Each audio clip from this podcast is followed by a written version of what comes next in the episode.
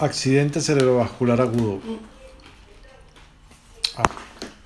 Introducción. La enfermedad cerebrovascular es la entidad neurológica que mayor número de ingresos hospitalarios genera y la tercera causa de mortalidad en los países industrializados. Clasificación. Los accidentes cerebrovasculares agudos, ACVA, se clasifican en isquémicos y en hemorrágicos.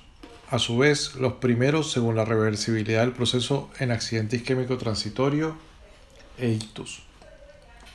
Accidentes isquémicos. Pueden ser de perfil trombótico o embólicos de origen carotidio o cardíacos. Accidente isquémico transitorio. El déficit neurológico remite completamente en menos de 24 horas. Una tercera parte de los pacientes que tienen un accidente isquémico transitorio sufrirán un accidente cerebrovascular agudo en algún momento de su vida. Ictus en progresión o en evolución déficit neurológico progresivo que va evolucionando a lo largo de 1 a 3 días. La causa es la extensión del trombo a lo largo de una arteria cerebral y sus ramas. Déficit neurológico isquémico reversible. La sintomatología ictal se resuelve en menos de 21 días. Accidente cerebrovascular establecido o completo. El déficit neurológico se establece en cuestión de horas y persiste más de 3 semanas. Clínica. El diagnóstico es fundamentalmente clínico, si bien hay que hacer el diagnóstico diferencial con otros procesos como epilepsia, migraña, traumatismo craneoencefálico, tumor cerebral, infección sistémica, trastornos tóxico-metabólicos, el fallo renal agudo, la insuficiencia hepática e intoxicación por drogas exógenas. Accidente cerebrovascular isquémico. Las manifestaciones clínicas dependen del territorio vascular afectado. Tabla 641. La carótida interna, la localización del déficit es contralateral, una hemiparesia o hemiplegia, hemipoestesia, hemianopsia homónima. Si el déficit se localiza ipsilateral, ceguera monocular. Hemisferio dominante, disfasia o afasia. Hemisferio no dominante, asognosia y asomatognosia en la arteria cerebral anterior, contralateral, hemiparesia y hipoestesia de predominio crural. Si es bilateral, marcha apráxica, abulia o mutismo asinético, incontinencia urinaria. En la arteria cerebral media, contralateral, hemiparesia y hemipoestesia de predominio faciobraquial, hemianopsia homónima. En el hemisferio dominante, afasia o difasia, agrafia, alexia, acalculia, confusión izquierda-derecha. En el hemisferio no dominante, hemiasomatognosia, anosognosia, apraxia construccional. En la arteria cerebral posterior, territorio periférico. Hemianopsia y cuadrantanopsia homónimas, alucinaciones visuales, alexia, agnosia, anosmia y déficit motor o sensitivo leve en las ramas talamogeniculadas, pérdida sensitiva con hiperpatía posterior. En las ramas interpedunculares, ipsilateral, parálisis del tercer par y contralateral, hemiplegia. En las ramas talamoperforantes, hemicorea, hemibalismo, temblor. Síndrome vulvar medial, contralateral, hemiplegia, pérdida sinestésica y discriminativa, parálisis homolateral del noveno par craneal. Síndrome vulvar lateral, síndrome de Wallenberg, ipsilateral, parálisis de la cuerda, disfagia y disfonía, pérdida del reflejo nauseoso, par craneal 9 y 10, vértigo, nistagmo, nervios vestibulares, hipoestesia facial, quinto par, ageusia, nervio y tracto solitario. Síndrome protuberancial inferior medial, ipsilateral y contralateral. Parálisis de la mirada hacia el lado de la lesión, parálisis del sexto par, hemiplegia y hemihipoalgesia. En el síndrome protuberancial inferior lateral, ipsilateral, paresia facial, ageusia, sordera y acúfenos. En el síndrome protuberancial superior medial, oftalmoplegia internuclear síndrome protuberancial superior lateral, ipsilateral, paresia hemimandibular, hipoestesia facial. Y en la arteria basilar, estado de cautiverio, cuadriplegia, parálisis bilateral conjugada horizontal de la mirada.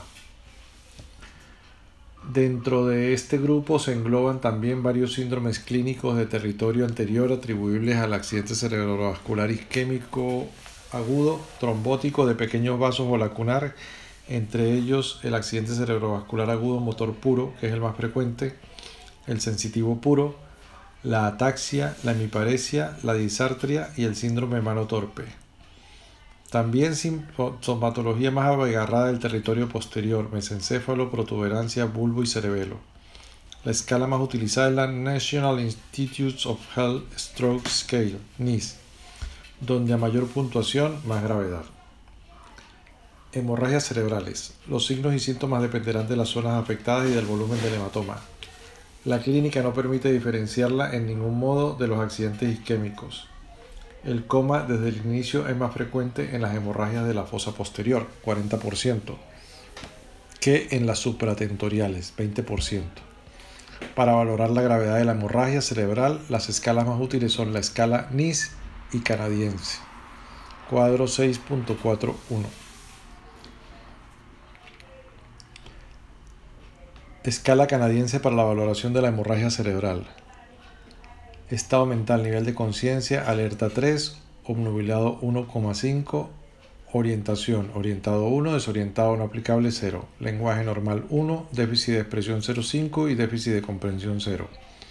Motor, parecias, parecia en pacientes sin defecto de comprensión, cara, ninguna 0,5, presente 0. Brazo proximal, ninguna 1,5, leve 1, significativa 0,5, total 0. Brazo distal, ninguna 1,5, leve 1, significativa 0,5, total 0. Pierna, ninguna 1,5, nivel 1, significativa 0,5, total 0. Y parece en pacientes con defectos de comprensión en la cara, simétrica 0,5, asimétrica 0. Brazos igual 1,5, desigual 0 y piernas igual 1,5 y desigual 0.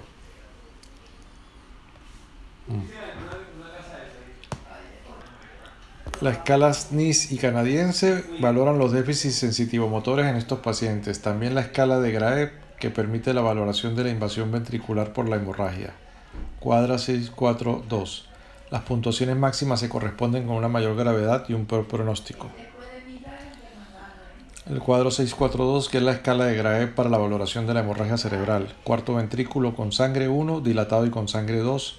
Tercer ventrículo con sangre 1, dilatado y con sangre 2 Lateral derecho, sangre incipiente 1, con menos de la mitad de sangre 2, con más de la mitad de sangre 3 y con sangre dilatado 4. Y el izquierdo con sangre incipiente 1, con menos de mitad de sangre 2, con más de la mitad de sangre 3 y con sangre dilatado 4. Exploraciones complementarias.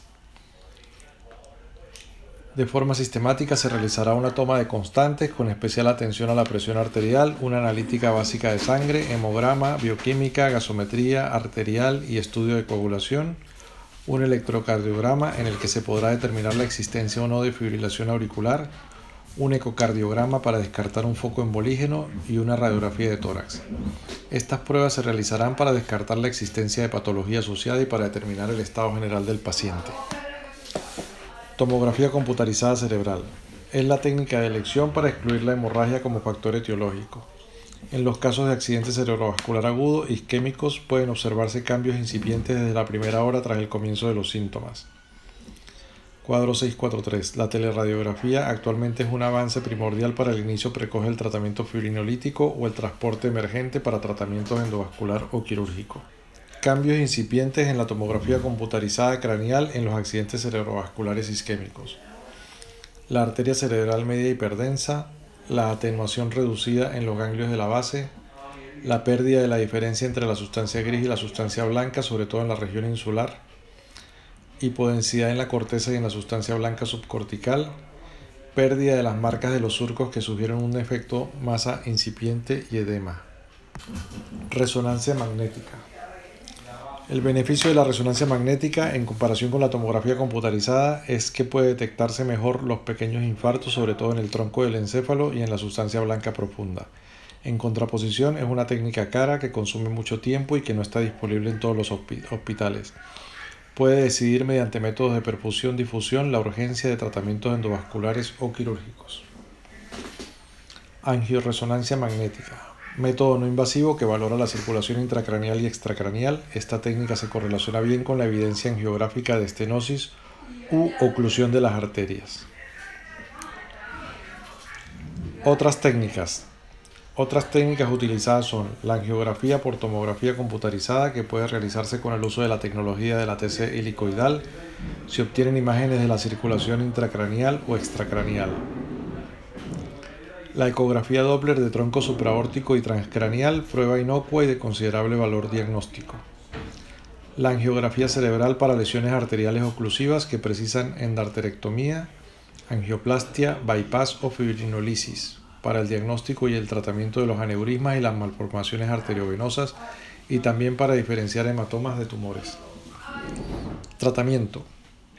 El abordaje del ictus en la fase aguda ha sufrido un cambio radical evolucionando desde una situación de abstencionismo diagnóstico abstencionismo diagnóstico y terapéutico hasta considerarla en la actualidad como una emergencia médica.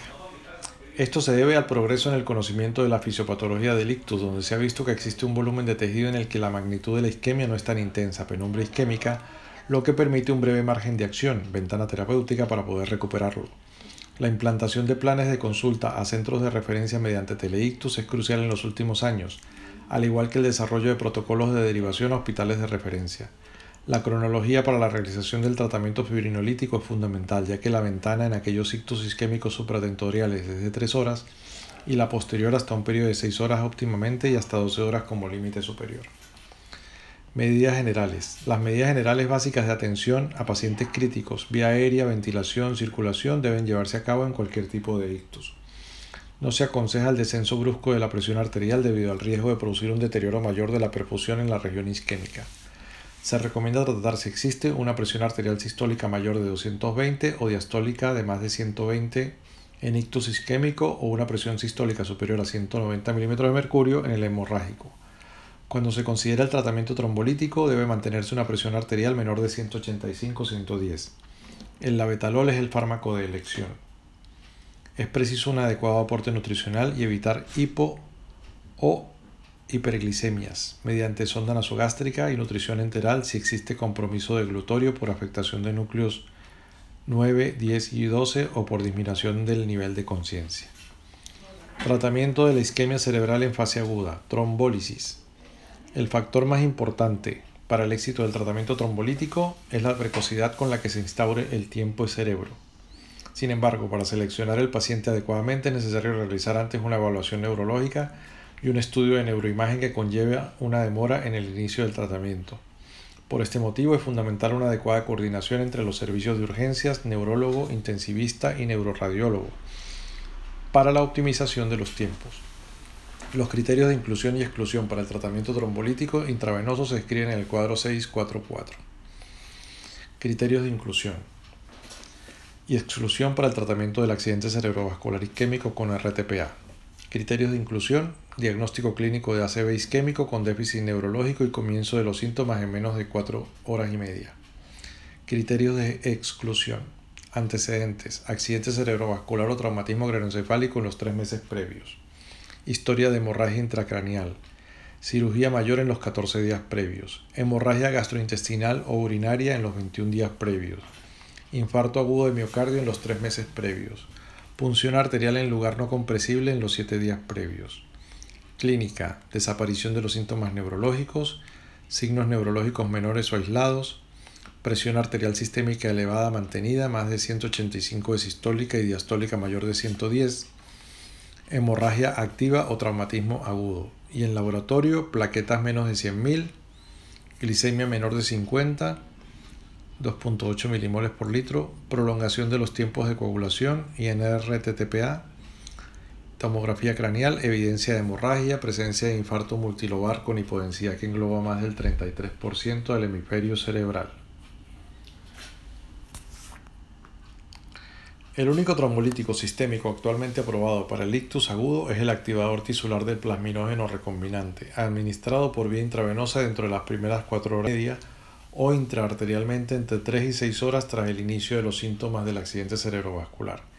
Esta terapia puede recalarizar hasta el 20-80% de los casos según su utilización sea intravenosa o intraarterial. La dosis de RTPA es de 0.9 mg por kilo con un máximo de 90 mg. El 10% de la dosis se administra en bolus intravenoso en un minuto y el resto se infunde en una hora. Antes del tratamiento y en las primeras 24 horas tras este es fundamental el control estricto de la presión arterial sistémica, siendo necesario en algunas ocasiones utilizar la betalol o nitroprusiato sódico.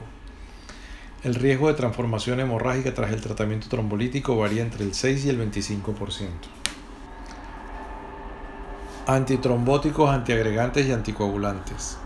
Deben administrarse entre las primeras 24 o 48 horas. Se recomienda la antiagregación con 325 miligramos día de ácido acetilsalicílico en aquellos pacientes con ictus isquémicos. Alternativas clopidogrel y ticlopidina.